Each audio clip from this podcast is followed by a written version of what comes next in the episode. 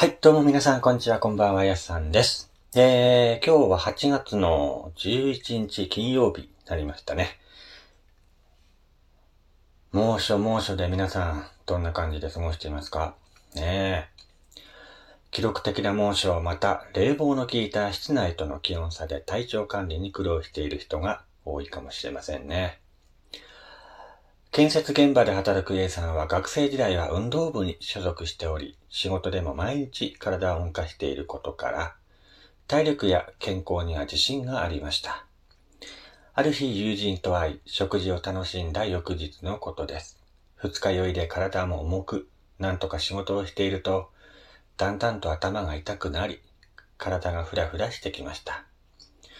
同僚に体調が悪い旨を告げ早退したのですが、後日、上司から大きな事故にもつながりかねないと指摘され、身の縮む思いをしたのでした。若いし体力もあるから大丈夫だろうと自分の健康を過信していた A さん。暴飲暴食、夜更かしなど体調管理を怠っていたことを改めて反省し、今は健康的な生活を心がけているそうです。良い仕事をするために、そして人生を楽しむためにも体調管理は欠かせません。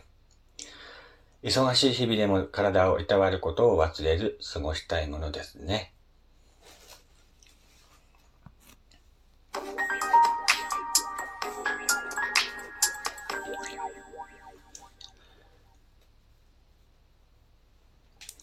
はい、どうも皆さん改めまして、こんにちは、こんばんは、やすさんです。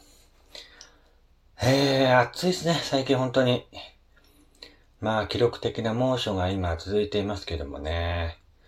毎日こう、だらだらだらだらこう過ごしていても、しょうがないなと思う毎日ですけども。まあ、こういったね、ラジオもそうですけども、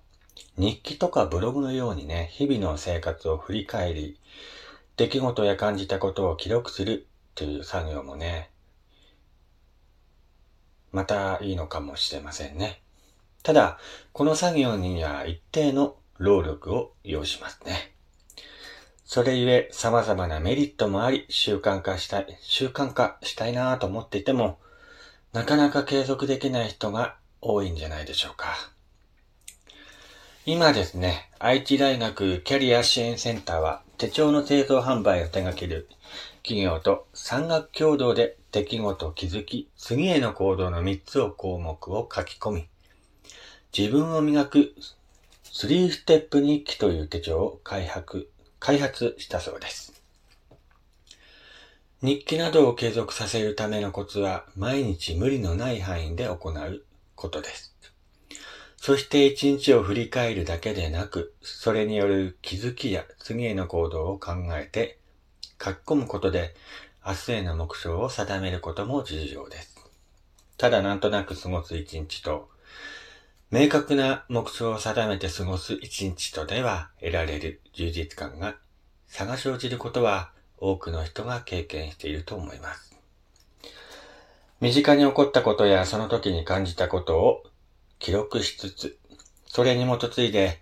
次への行動に意識を向けることでなりたい自分に一歩ずつ近づいていきましょ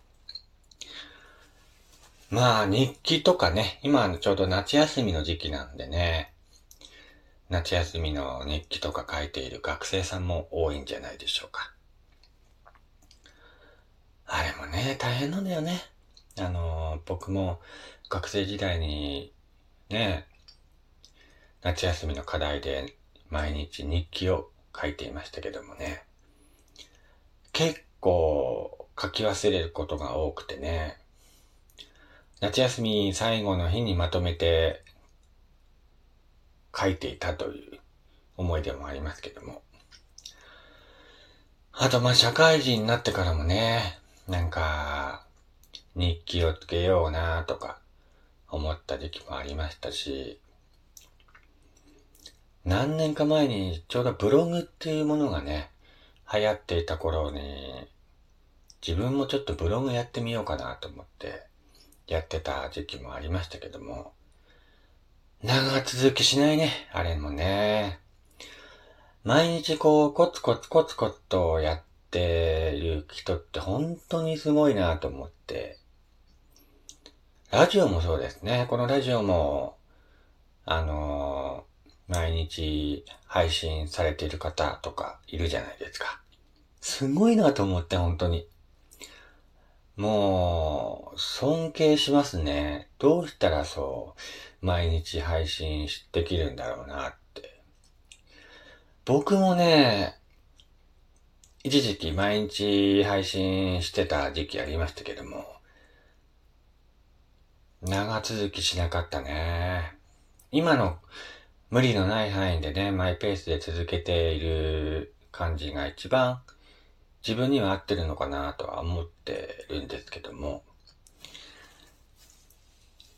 まあね、このラジオ、こんなラジオでもね、聞いてくれているリスナーの方がいまして、やすさん、毎日配信しないんですか？とか、毎日配信してくれよ。なんてね、そんなお便りいただいたりもするんですよ。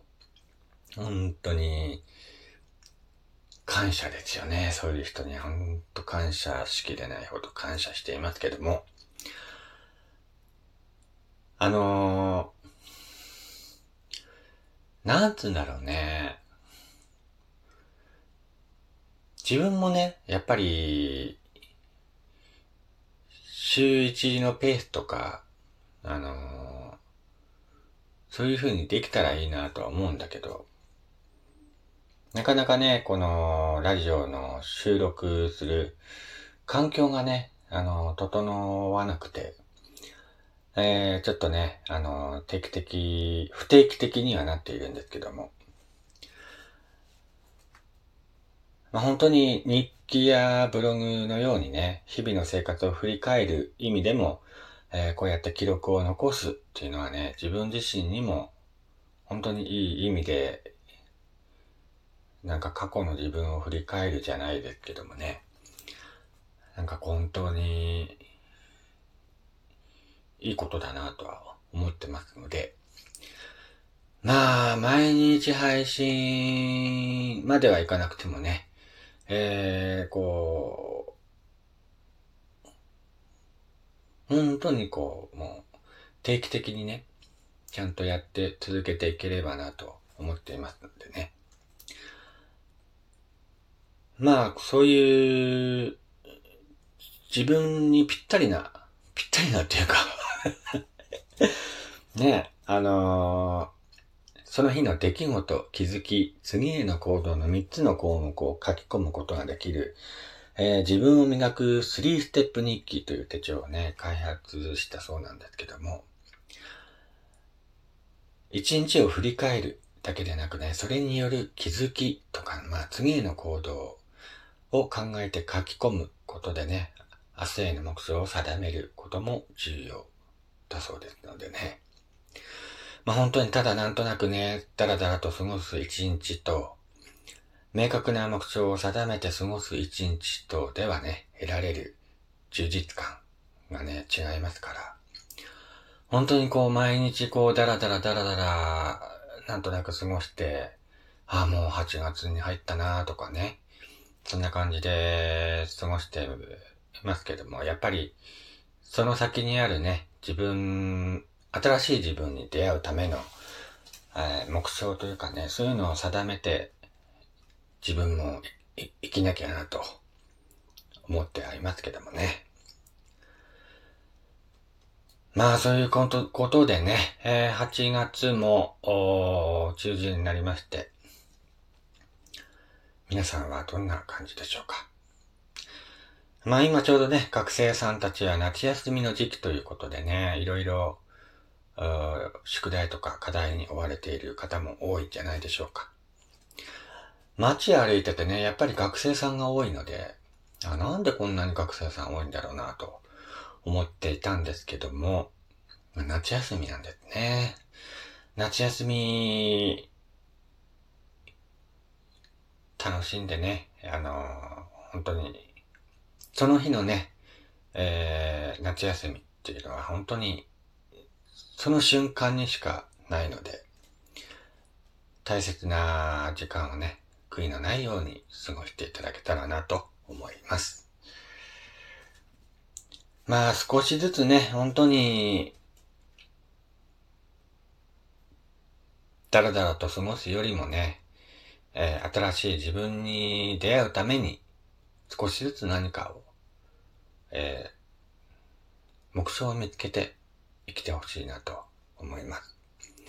本当にね、学生時代ほど時間がある期間っていうのはないので、今思いますね、本当に。なんであんな学生時代ダラダラと過ごしてしまったんだろうかと、後悔する日々ですけども。本当にね、社会人になると時間がなくなるので、本当にね、その学生時代の時間っていうのをね、